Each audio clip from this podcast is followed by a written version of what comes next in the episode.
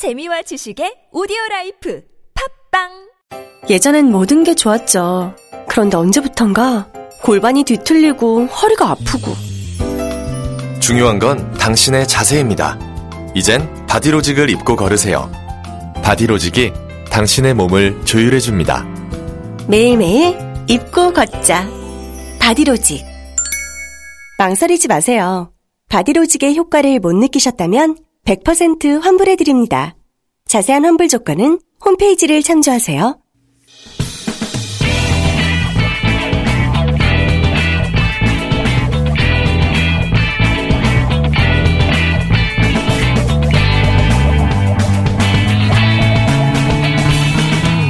김어준의 뉴스공장 2부에 이어서 잠시 황운하 대전경찰청장 인터뷰 이어가겠습니다. 청장님. 예, 안녕하세요. 네. 안녕은 2부부터 계속하고 있습니다. 자, 예. 인터뷰를 조금 느린 이유가, 말씀을 이제 시원시원하게 하시니까 경찰 입장 궁금한 것이 한 가지 있어가지고요. 그 검경 수사권 조정 이야기 나오면 항상, 이 버닝썬도 그랬지만 경찰 비리 이야기도 따라 나옵니다. 그래서 경찰에 권한을 많이 주면 경찰 비리가 더 늘어나는 거 아니냐 이런 우려를 하는 시민들에게 뭐라고 하시겠습니까? 예, 근데 이제 수사권 조정이라 하는 것은요. 네.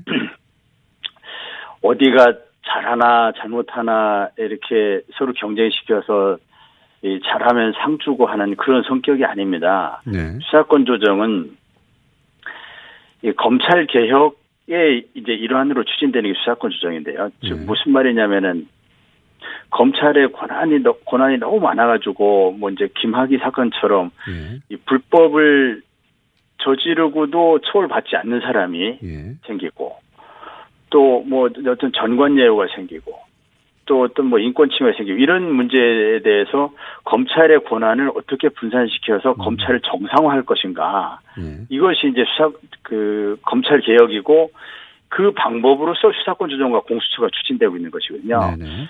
경찰에게 너무 많은 권한이 부여되는 거 아니냐라는 그런 우려에 대해서는 저는 참 동의하기 어렵습니다. 왜냐하면은 수사권 조정은 검찰이 가져서는 안 되는 권한을 제거하는 수준이지 경찰의 권한은 사실상 더 강해지는 것이 거의 없습니다. 즉 경찰이 이미 하고 있는 경찰은 수사를 지금 하고 있습니다. 네. 이미 하고 있는 수사를 검찰의 방해를 받지 않도록 하는 수준이지 경찰이 안 하던 수사를 다시 새롭게 해서 버닝썬이든 뭐 어느 사건이든 경찰이 지금도 수사를 이렇게 하고 있지 않습니까? 그런 그 안 하던 권한을 수사권 조정을 통해서 더 갖게 된다라는 것은 좀 오해가 있다고 봅니다. 알겠습니다. 검경 수사권 조정은 그러니까 그 본질이 검찰의 과도한 권한을 분산시키는 데 있는 것이지 경찰에게 더 많은 권한을 주는 게 아니다. 이런 말씀이시죠. 경찰 개혁은 뭐 조금의 권한이 변함 있을 수 있겠지만 그렇게 우려할 만한 경찰 비대화 이런 것은 좀 과장된 것이라고 생각합니다. 뭐 경찰 개혁은 그것대로 과제이긴 한데 이걸 이렇게 엮으면 안 된다는 말씀이신 것 같고. 네, 맞습니다. 예. 예, 한 가지만 더 여쭤보겠습니다. 김학의 말씀을 몇 번 하셨는데 실제로 저희가 과거 기사를 찾아보니까 2012년 기사입니다. 예. 그 황운하 총경, 그러니까 동아일보 기사인데요. 경찰 수사권 독립의 상징적인 인물, 이때부터 이미 이렇게 평가를 받으셨네요. 경찰 수사권 독립의 상징적인 인물인 황운하 총경 승진은 정무와 민정 라인에서 반대 무산됐다 이런 기사가 있어요. 예, 이런 기사가 있고 그리고 당시 김학의권 경우에 청와대에서 수사를 막았는데도 불구하고 수사가 강행된 배후로 당시 경찰 연수원장이셨는데 황운하 연수원장을 배후로 지목해 불이익을 주려고 했다. 뭐 이런 이야기도 있습니다. 이런 일을 실제로 겪으셨어요? 예, 제가 이제 총경에서 경무관 승진하려고 할 때 당시 청와대 민정수석께서 반대하셔가지고 제가 승진이 안 됐다는 말씀을 제가 들은 적이 있고요. 예, 이건 뭐 기사화된 내용입니다. 예. 그리고 김학의 사건 때 저는 수사기획관 전임 수사기획관이었습니다. 당시 수사기획관이 아니라.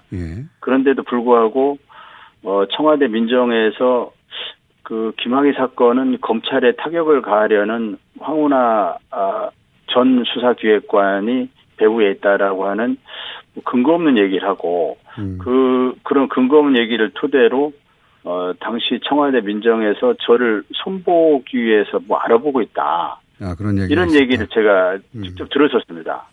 그래서 한번 지켜보자. 한번 그 어떤 손을 보는지 한번 지켜보자. 그런데 뭐 뚜렷한 뭐 손보는 건 없었던 것 같고요. 네. 제 주변을 뭐 팠겠죠. 예, 팠겠지만은 별 발견을 못하니까 그냥 수사 연수원장으로 내버려 뒀습니다. 수사 연수원장으로 내버려 두는 것 자체가 불이익입니다. 아, 그래요? 내버려 두고, 예, 그리고 그 다음 해에는 또 더 지방으로 내려가더라고요. 그러니까 이제 보통 이제 인사는 승진하면 지방에 갔다가 예. 점차 이제 서울로 단계적으로 올라오는 게 인사 패턴이거든요. 그렇겠죠. 근데 저는 예. 서울에 있었는데 단계적으로 지방으로 보내더라고요. 그래서 수사기획관 하다가 연수원장으로, 연수원장에서 또 대전으로 이렇게 계속 그 단계적으로. 하향, 예, 단계적으로 계속 좌천이 계속되는. 그런 뭐 인사 불이익을 겪었습니다. 알겠습니다. 오늘 여기까지 하고요. 지금 검색어 1위신데 총장님 뭐 자주는 못 모시겠습니다만 검경 수사권 조정이라든가 이 검경 현안 관련해서 첨예한 사안이 있으면 저희하고 인터뷰 좀 해 주십시오. 예, 알겠습니다. 네. 네, 그때는 잠시 휴가 내시고 저희 스튜디오에 직접 출연해 주시면 감사하겠습니다. 예, 적극 생각해 보겠습니다. 알겠습니다. 오늘 말씀 감사합니다. 네, 감사합니다. 네, 지금까지 황운하 대전경찰청장이었습니다.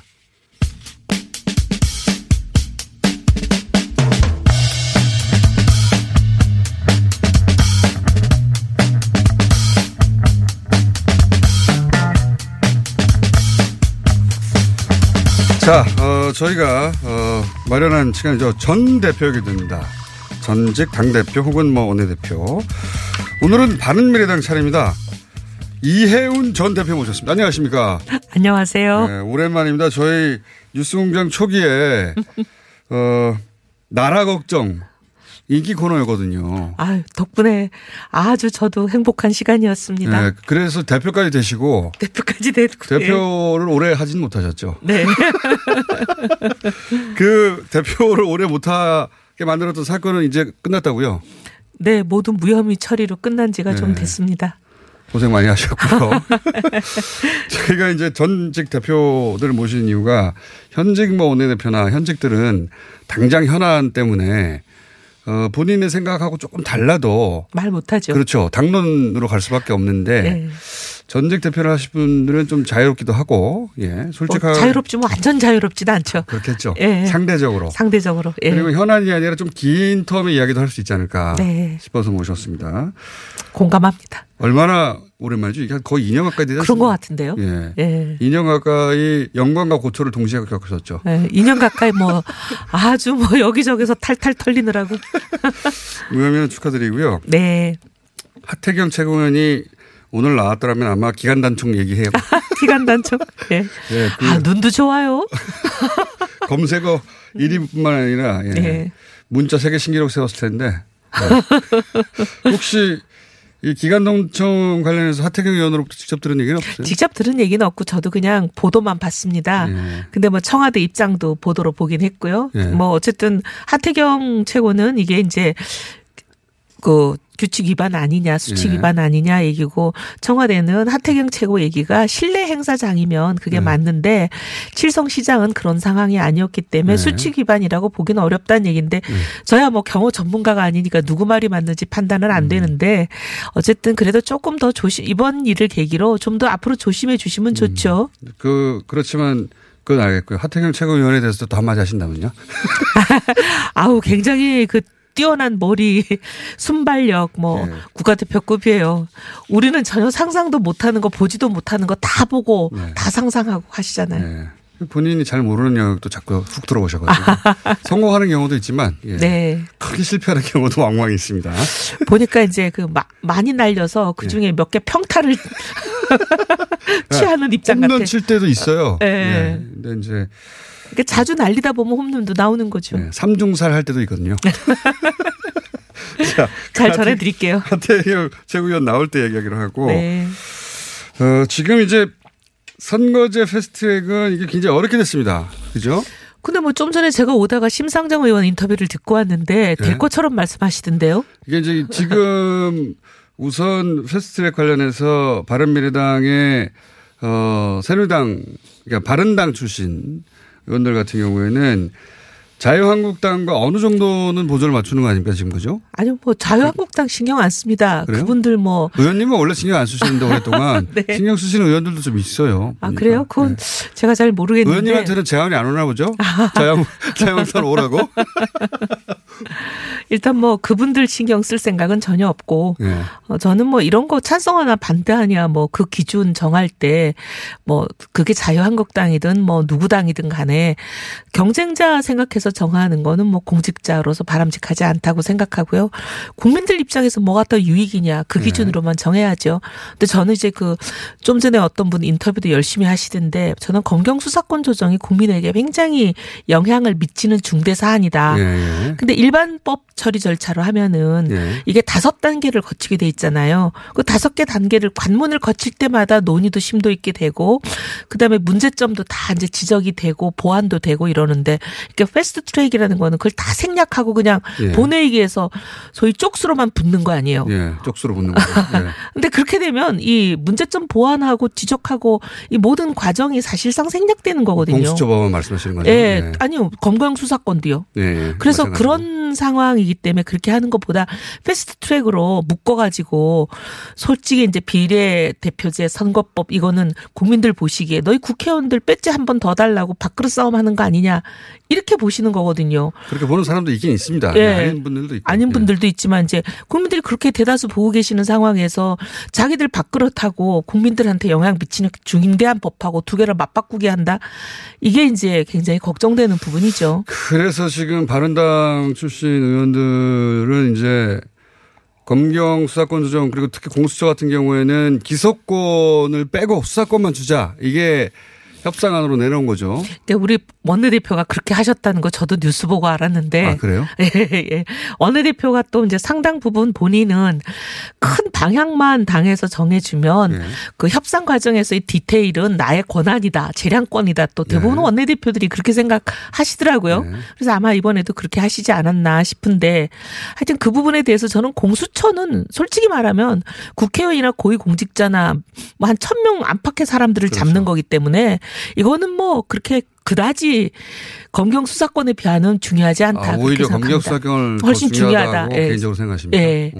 그 뭐 1,000명쯤 되는 사람 잡는 게 뭐 이렇게 되든 저렇게 되든 뭐 그게 국민들 생활에 얼마나 큰 영향을 미치겠나 이런 생각이죠. 그러니까 그 의원님 생각으로는 공수처 법안은 그냥 갈 수 있는데 검경 수사권 조정은 더 들여다봐야 된다. 저는 그런 개인적으로 그런 개인적으로 입장이에요. 그런 생각. 예. 좀 다른 입장이시네요 지금. 예, 당하고 좀 늘 많이 다르네요 이상하게. 어느 당을 가든. 근데 어느 당을 가든. 근데 바른미래당 같은 경우에는 특히 의원님한테 그런 제안이 안 하는지 모르겠지만 바른당 출신 의원들 그러니까 그. 당시 새누리당을 탈당하고 탄핵에 기여했던 분들이 이제 자유한국당이 그 지지율을 어느 정도 회복하고 있으니까 결국은 자유한국당으로 돌아가려고 하는 수순의 일부 아니냐 이렇게 해석들 많이 하잖아요. 뭐 그런 오해를 하시는 분들도 있는데 저는 그건 사실이 아니라고 생각합니다. 제가 일단 이 바른정당 출신들 8명을 그래도 오래 알고 개인적으로 좀 알잖아요. 예. 그런 분들 아니에요. 예. 그런 분들도 있지 않을까요, 저희는? 의원님은 지난 예전부터 자유한국당 쪽에서 오라는 얘기가 없었지 않습니까, 원래? 아, 저야 뭐 별로 여러 가지 생각이 많이 안 맞죠. 그런데 이제 다른 분들 중에는 상황과 조건, 명분이 생기면 돌아갈 수도 있다 이런 생각하는 분도 있지 않을까요? 뭐 절대 없다. 제가 그건 뭐 하나님이 아닌 다음에 네. 그 사람들 마음을 다 알 수는 없지만 어쨌든 뭐 3, 4, 5 모여서 얘기할 때나 이런 얘기를 들어보면 그런 것 같지는 않습니다. 지금 당장은 아니다. 최소한. 그리고 첫째 네. 뭐 자유한국당 쪽에서 소위 이 균열을 파고들어서 뭔가 작업을 한다. 그런 네. 언론 보도도 많죠. 듣기는 했는데 네. 어쨌든 누구도 연락받은 사람이 없어요. 의원님이 없는데 다른 분들도 없다고 생각하시는 건가요? 아니요. 뭐 서로 얘기해보죠. 아, 서로 나한테 연락 온 게 없다라고 거짓말하는 거 아닐까요? 뭐 어쨌든 의원님이 아시기로는 네, 나도 연락을 안 왔고 다른 사람도 연락 안 왔다고 한다? 네. 잘못 알고 계실 수도 있습니다. 자, 그러면 연결해서 바른미래당이 다음 총선까지 정계 개편 네, 한 축 혹은 대상이 될 거라고 하는 보도들에 대해서는 어떻게 생각하십니까? 그거야 뭐 바른미래당만이 아니라 모든 네. 정당이 저는 비슷하다고 생각합니다. 그런 가능성이 있긴 있다고. 한 축이 될 수도 있고 네. 또 이제 뭐 어떻게 보면 참여할 가능성도 있는 건 모든 당에 열려 있다고 보는 게 이 구도로 과연 총선을 치를 것인가에 대해서 대부분 회의적이잖아요. 네. 그러니까 이게 뭔가 재편이 있을 것이다. 그게 보수든 진보든. 지금 진보도 보면은 정의당, 그다음에 민평당, 민주당. 또 다른 정당. 정의당이 뭐 정의 개편으로 뭐 합당을 하진 않겠지만 민주당과 민주평화당. 민평화하는 건 가능한 예. 게 있는 거죠. 근데 이제 정의당이 그 과정에서 여러 가지 역할을 할 수도 있습니다. 하여튼 그래서 저는 뭐 보수도 마찬가지라고 보고요. 보수 진영도. 근데 이제 보수 진영이 그런 재편이 있으려면 한 가지 전제 조건이 충족돼야 가능한 일인데 그 전제 조건이 충족될지는 미지수죠. 그 전제 조건이 뭡니까? 보수 개혁이죠. 보수가 왜 몰락했는지 이 몰락을 자초한 원인이 분명히 있잖아요. 그 원인이 고쳐지지 않고는 통합이 가능하지도 않고 그리고 통합이 바람직하지도 그러면은 않고. 그러면 그 핵심은 그중에 예를 들어서 박근혜 전 대통령 탄핵에 대한 입장 뭐 이런 것도 포함되는 겁니까? 그런 것도 포함이 되고 네. 그다음에 이제 더 문제는 어떻게 보면은 그런 보수의 몰락을 자초했던 구조와 문화가 있는 거 아니에요? 네. 그 구조와 문화가 바뀌지 않으면 풀빵 기계는 안 변했는데 풀빵이 변할까요? 똑같은 일만 반복되는 거예요. 그래서 결국은 이제 그 구조와 문화가 완전히 바뀌는 그런 개혁이 있어야 된다. 구조와 문화가 바뀌었다는 건 어떻게 알 수가 있죠? 어떤 식으로 예를 들어서? 그 이제 몰락이 시작됐던 시발점은 어디였냐면 공천파동이었습니다. 예, 기억들 예. 하시겠지만 2016년에. 예. 그때부터 시작이 됐잖아요. 어떻게 보면 서곡이. 친박 비박하면서. 예. 그리고 뭐 전국에 진박 간별산에 어쩌네 저쩌네 예. 하면서 돌아다니고 전국을 뒤집어 놓고 그다음에 이제 몇몇 사람이 권력자 입맛에 맞는 사람 골라서 좋은 곳에 꽂고 예. 그다음에 입맛에 안 맞는 사람은 골라내서 찍어내고 예. 이런 일들을 하면서 국민들의 공분을 샀었잖아요. 예. 이제 근데 그런 구조가 과연 지금 재발되지 않을 그 구조와 문화로 바뀌었냐. 예. 국민들이 그렇게 생각 안 하시는 것 같아요. 그러면 지금 황교안 대표 체제 하에서도 예를 들어서 친박 중심의 공천이 있을 가능성이 대단히 높다. 그런 우려가 있다. 현재로서는 뭐 이제 그게 바뀐다라는 바뀌었다. 징후가 없다 전혀. 그런 징후가 잘 안 보이죠. 그러면 그 박근혜 전 대통령에 대한 그 탄핵 입장 황교안 대표 같은 경우는 모호하긴 합니다만 지난 그 탄핵을 찬성하시나요? 반대하시나요? 세모라고 표현했는데. 아, 그래서 황세모라 그러시는 거예요? 아, 그러니까 황세모가 왜 나왔는지 몰랐습니다. 아시면서. 황교안 대표에 대한 그 평가는 어떠십니까? 좀 더 두고 봐야죠. 이제 시작한 지 네. 얼마 안 되는 경우잖아요. 기대는 하고 계시고요? 뭐 기대요. 네. 저는 뭐 그닥. 그닥.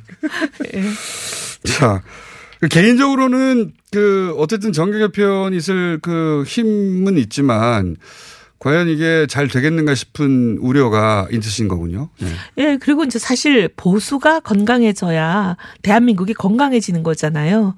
그런 측면에서 보면 보수가 개혁되고 그래서 그 개혁이 원동력이 돼서 재편도 이루어지고 그러기를 간절히 바라죠. 안철수 대표님이 갑자기 등장했어요. 이 이유는 아십니까? 모르겠어요.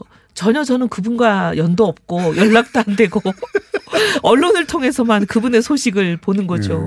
네. 요즘 너무 외톨이신 거 아니에요 요새? 아 요새 네, 좀 그런 것 같습니다. 외톨이여서 더 좋은 점도 있습니다. 네. 자 자유한국당 관련해서는 뭐 많은 말들이 있습니다. 특검도 주장하고 뭐 드루킹 특검을 다시 하자는 얘기도 있어요.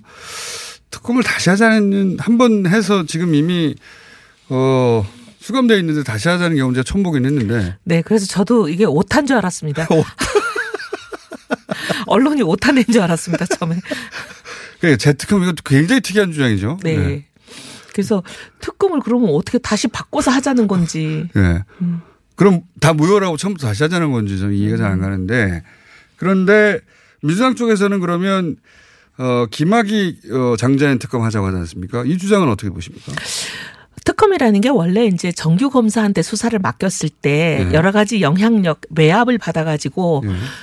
왜곡이 되는 경우 이제 특별 검사를 독립된 사람으로 임명해서 하자는 거니까 두 사건은 보면은 원래 정규 수사에서 덮었네, 은폐했네, 뭐 외압을 받았네, 네. 뭐 심지어 뇌물을 받았네까지 지금 그런 의혹이 제기되고 있는 사항이고 네. 많은 국민들이 그 수사 결과를 납득을 못 하잖아요. 네. 그럼 저는 이제 특검을 할 만한 사안이다 이렇게 생각합니다. 그 사안은. 특히 피해자들이 보면 굉장히 힘없는 국민들이고 심지어 또 어떤 분 그 중에 한 분은 자기 목숨으로 자기의 억울함과 부당한 일을 당했음을 고발하신 분이잖아요.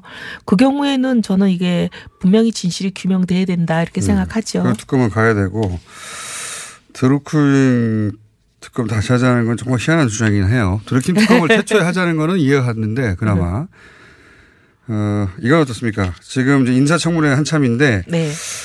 인사 후보들 중에 의원님 보시기에 그 이 장관 후보는 안 되겠다. 적어도. 사실 제가 다른 장관 두 분에 대해서 박영선 의원은 좀 아는 편이고 네.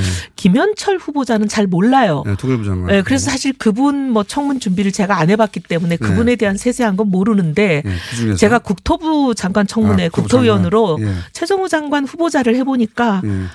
이분은 좀 스스로 왜 사퇴하시지 여기까지 오셨을까 그런 생각이 들긴 해요. 국토부 장관 후보자는 개인적으로. 왜냐하면 다른 어떤 것보다 이건 본인도 인정하는 부분인 게 3주택자였던 건 맞는 거잖아요. 그런데 예. 이제 이 정부는 집값 안정을 최우선 목표로 두는 거고 근데 집값을 폭등시키는 주범은 투기수요인데 그 투기수요는 다주택자가 만든다. 그래서 다주택자가 세금도 세게 매기고 대출도 심지어 금지시키는 정도 고강도 대책을 하잖아요. 그러면서 이 대책을 시작할 때 문재인 대통령도 국토부 장관 김현미 장관도 둘 다 자기 집들을 팔고 시작했잖아요. 그때도 이 사람은 3주택 중에 어느 하나도 팔질 않았어요. 내놓지도 않고. 그런데 이런 상황이고 이런 마인드를 가진 사람이면 문정부 기준으로 하면 이 사람이 집값 폭등의 주범인 거잖아요. 근데 집값 폭등의 주범이 집값 안정의 선봉장이 된다? 저는 이거 안 맞는 것 같아요. 그리고 국민들도 이런 리더십을 받아들일까. 정책에 효과가 있을까. 알겠습니다. 우려는 알겠고요. 혹시 박영선 장관 후보는 아신다고 했는데 지금 중소벤처기업부 장관 후보인데 박영선 의원은 어떻게 보십니까? 뭐 어디 언론에서 저한테 이제 질문이 왔어요. 예. 아들을 자기가 있는 조직에 인턴으로 시킨 의혹에 대해서 어떻게 생각하냐. 그래서 제가 설명을 했어요. 그건 그분이 한 게 아니라 내가 한 거다. 그런 게 있습니까? 왜냐면 제가 대표로 있는 조직에 네. 저희가 국제 행사를 하다 보면은 갑자기 이제 자원봉사자로 공항에서 픽업도 하고 뭐 회의 이렇게 좀 도와줘야 되는 학생들이 많이 필요할 때가 있거든요. 근데 공고한 저희는 100명이 필요하다고 신청을 했는데 예산이 안 나와가지고 30명 정도를 뽑겠다고 공고를 냈어요. 근데 절반도 안 왔어요. 그래가지고 할 수 없이 영어만 되면 다 뽑아라. 그리고 제가 막 직원들한테 아는 사람 동생이든 친구든 누구든 다 데려와. 또 그런 사연이 있다. 이런 적이 있었어요. 예, 그건 그렇고 그걸 문제 삼는데 그거는 뭐 문제가 안 된다고 생각하고 다른 자질 요건은 갖췄나요? 박영선 후보가 아신다고 하니까. 경제통이시잖아요. 예, 경제통이시잖아요.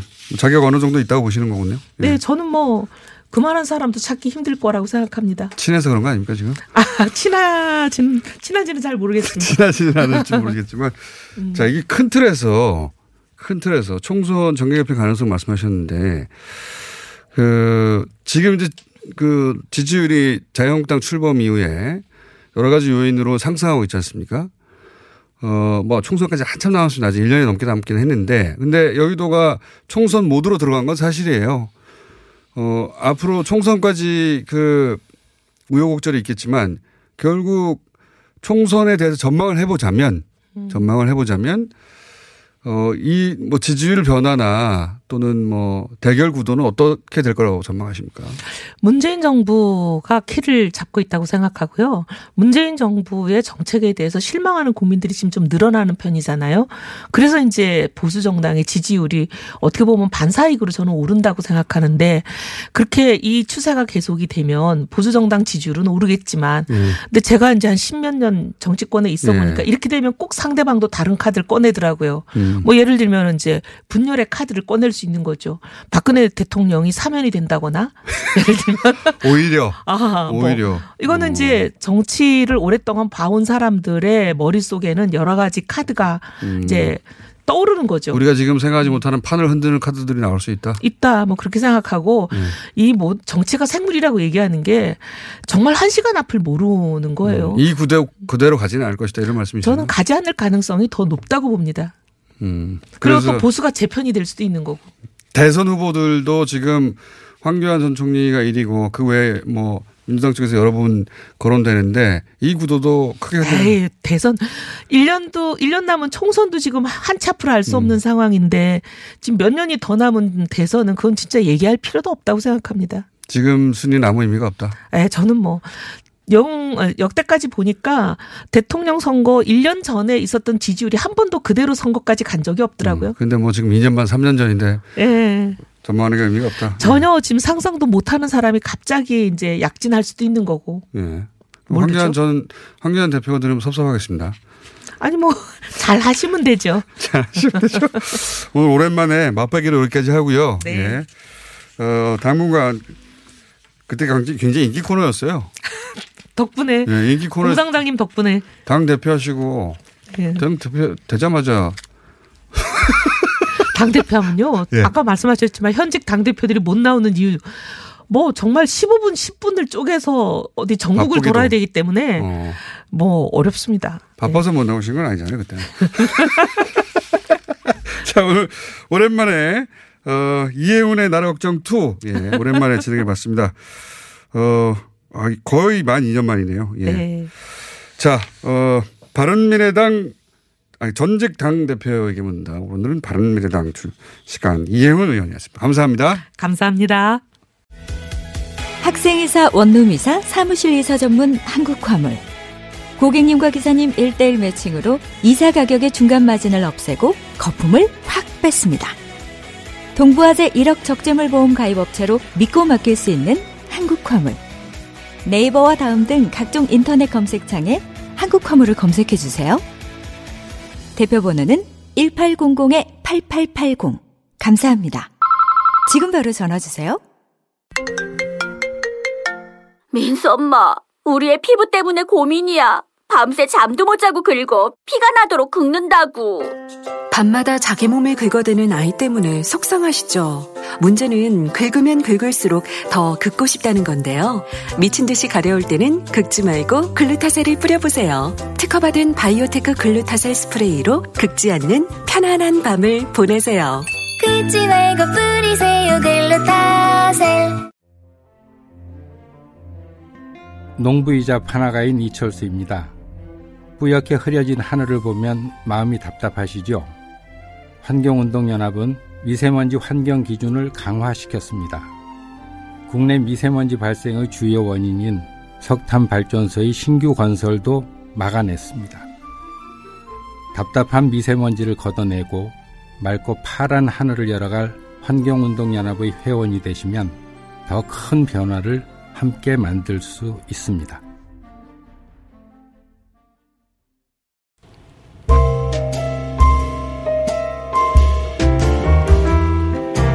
친절한 AS. 자, 오늘 황교안 총장 문자가 정말 많이 왔습니다. 네. 고정해 주세요. 예. 현직 경찰청장이 어떻게 고정을 합니까? 네, 황운하. 죄송합니다. 제가 황교익 선생님 나올 때도 황교안이라고 하고, 황운하 청장이 나오는데도 황교안이라고 하고, 예. 황교안 대표 이름이 하도 많이 나와가지고. 죄송합니다. 황운하 경찰청장. 주간 코너, 고정 코너 만들어달라는 문자 굉장히 많이 왔는데, 예. 그리고 울산 청장 화이팅이라는 문자 많이 왔는데, 지금 울산 청장님 아니십니다. 지금 대전으로 가셨어요. 인상적인 인터뷰였습니다. 그래서 문자 많이 왔던 것 같고, 그리고, 김비용, 예. 저가 항공의 연착 때문에 실패했다는 이야기. 이거 찾아보시면 기록으로 나옵니다. 네, 연착한 게. 47분 연착했습니다. 자, 그리고, 잠시 후 모실 이분에 대한 문자가 미리 왔네요. 이분이 나올 거를 어떻게 알았을까? 여기까지 하겠습니다.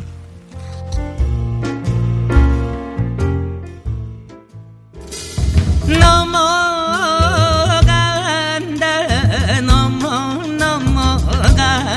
나 자주 하는 남봉가 호를 넘어간다. 자, 지금 들으신 노래는 남봉가입니다. 이미 아시는 분도 있겠지만 저희 코너 중에 교과서 밖 사람들이라는 코너가 있습니다. 인기 코너인데 자주는 못해요. 왜? 교과서 밖으로 나간 사람들이 그렇게 많지 않거든요. 예. 그런데 이제 민요, 예, 국악 이 분야에서 교과서 밖으로 혼자 나가버린 분입니다. 예. 국악계 2단하라 불리는 분 이희문 씨 나오셨습니다. 안녕하십니까? 안녕하세요. 네. 헤어스타일 정말 마음에 듭니다. 네. 네, 어제 작가님이 밤에 이렇게 푸시를 하더라고요. 아침부터 가발 쓰고 나오라고. 아니, 가발이에요, 이게? 아니, 저도 사실 그런 머리, 한번 해봐야 되겠다 생각하고 있어요. 충분히 그러신 것 같은데. 아직 부족합니다. 그 정도로 풍성하지 않아요? 붓가시를 넣으면 되는데. 붓가시를 넣으면 되는데. 아시는 분들은 이미 잘 알고 계시겠고, 예, 모르시는 분도 있겠지만, 저는 언제 처음 뵀냐면은, 이게 2년 전이에요. 2년 전에, 미국의 공영 방송이 있습니다.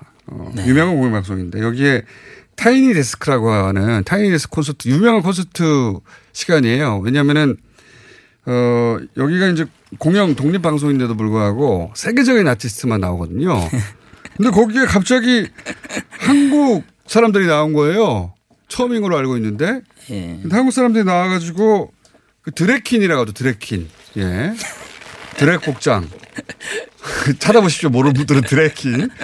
그런 복장을 하고 노래를 부르는데 기가 막힌 겁니다. 이 사람들이 누구냐 도대체. 그래서 당시 사실은 뉴스공장에서 그때 섭외하려고 했었어요. 이미. 아시죠? 네. 섭외 간 거. 네. 2017년에. 네. 이렇게 유명해지기 전에 지금은 제법 유명해지셨던데 유명해지는 섭외를 갔는데 결국 저희가 섭외가 실패했습니다. 왜냐. 네. 팀이 곧 해체된다고 그래가지고. 네, 맞습니다.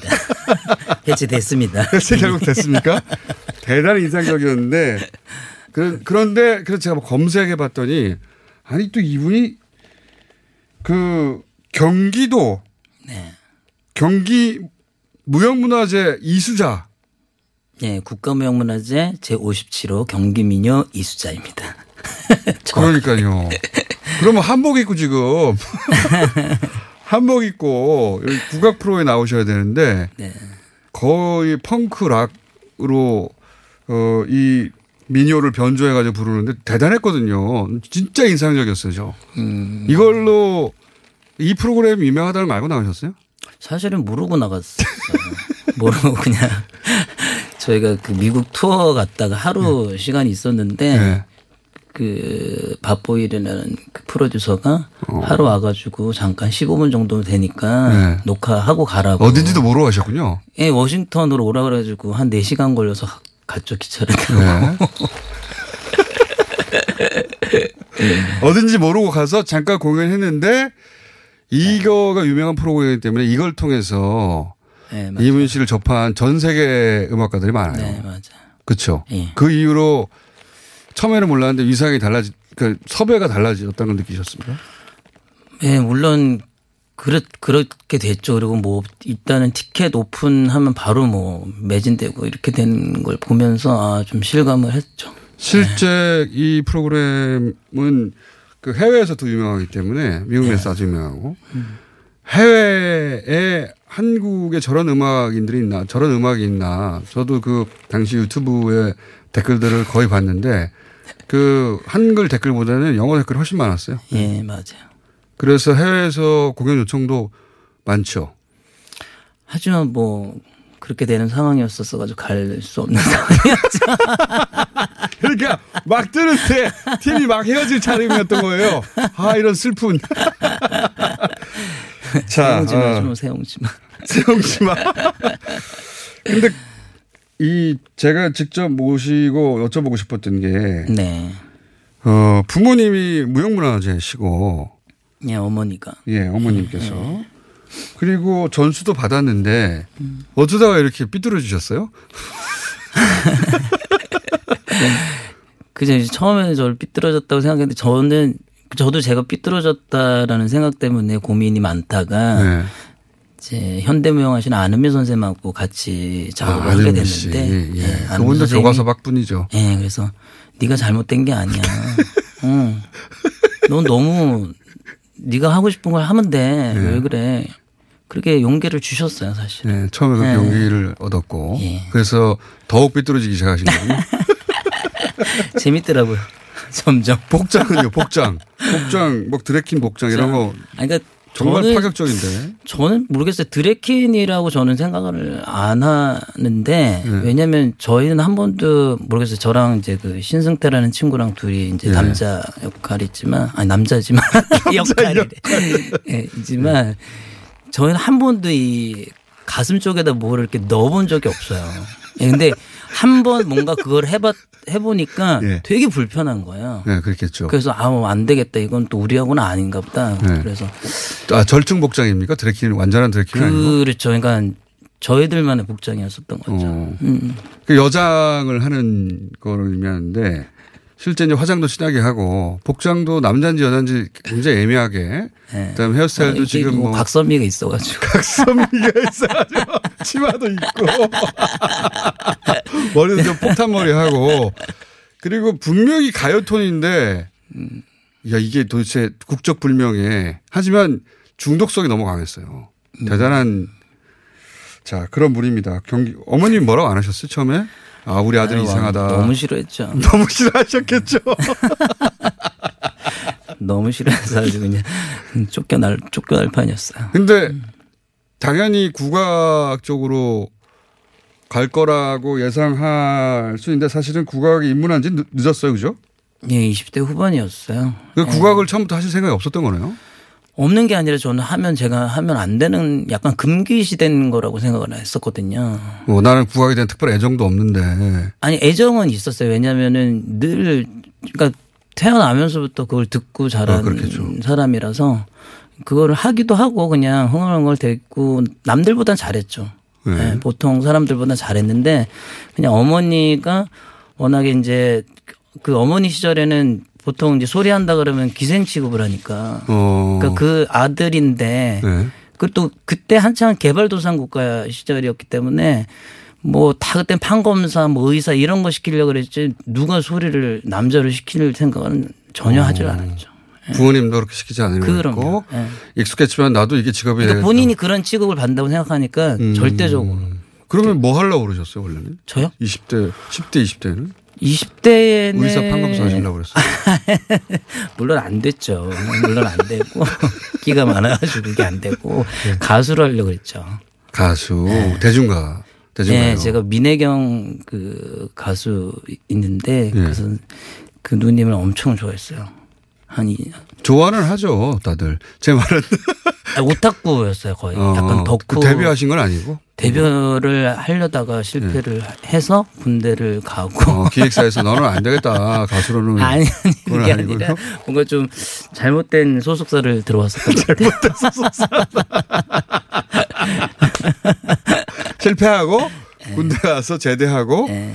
그러다가 국악에 들어가신 건요. 내가 어머니 국악. 일본을 갔다 와서 갔어요. 일본에 유학을 갔다 왔어요. 네. 제가 사실은 가서. 그런데? 약간 도피식으로 갔는데 도피. 가서 사실은 저는 이제 제가 가수를 못다 이룬 꿈을 제가 그 매니지먼트 공부를 해서 좀 약간 가수를 키우고 싶다는 생각을 했는데 아 그래서 프로모션 네, 그랬는데 가지고. 가보니까 없는 거예요. 그런 매니지먼트 학과가 없는 거예요. 선진국이라고 생각하고 왔는데 그때만 해도 지금처럼 그렇게 막 컴퓨터 막 인터넷이 그 막 알고 한 게 아니고 예. 있겠거니 하고 갔는데 그렇죠. 선진국에 당연히 있겠거니. 근데 없었어요. 그래서 다 알아보고 가셔야지. 네, 그래서 1년 동안 어학을 하면서 뭘 할지 고민하다가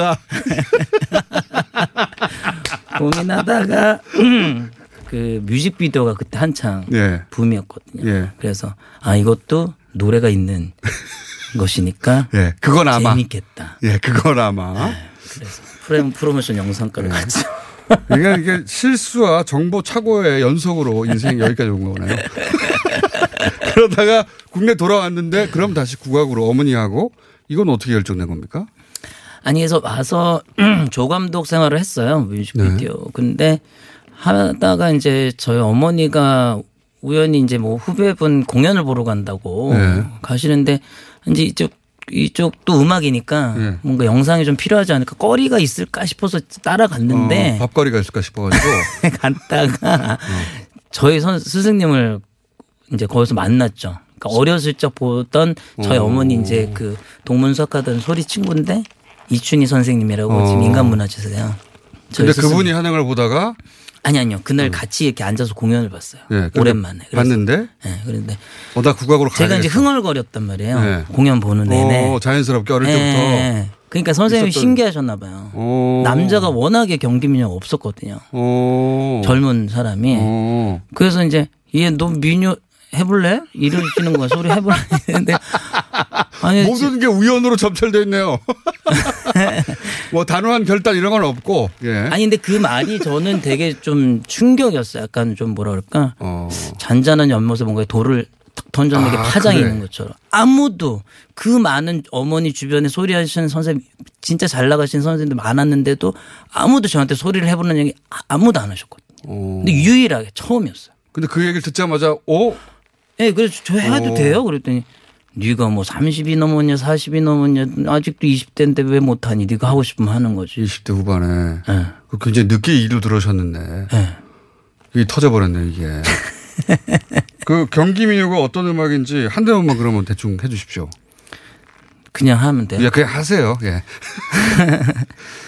존지오나리요 즐거운지오나리라 즐거운 오날날이 향연아 처물세라 마이리 오날 같으면 무삼시름 왔소 나 여기 왔소 TBS에 나 여기 왔소 바람에 날 열을 안나 구름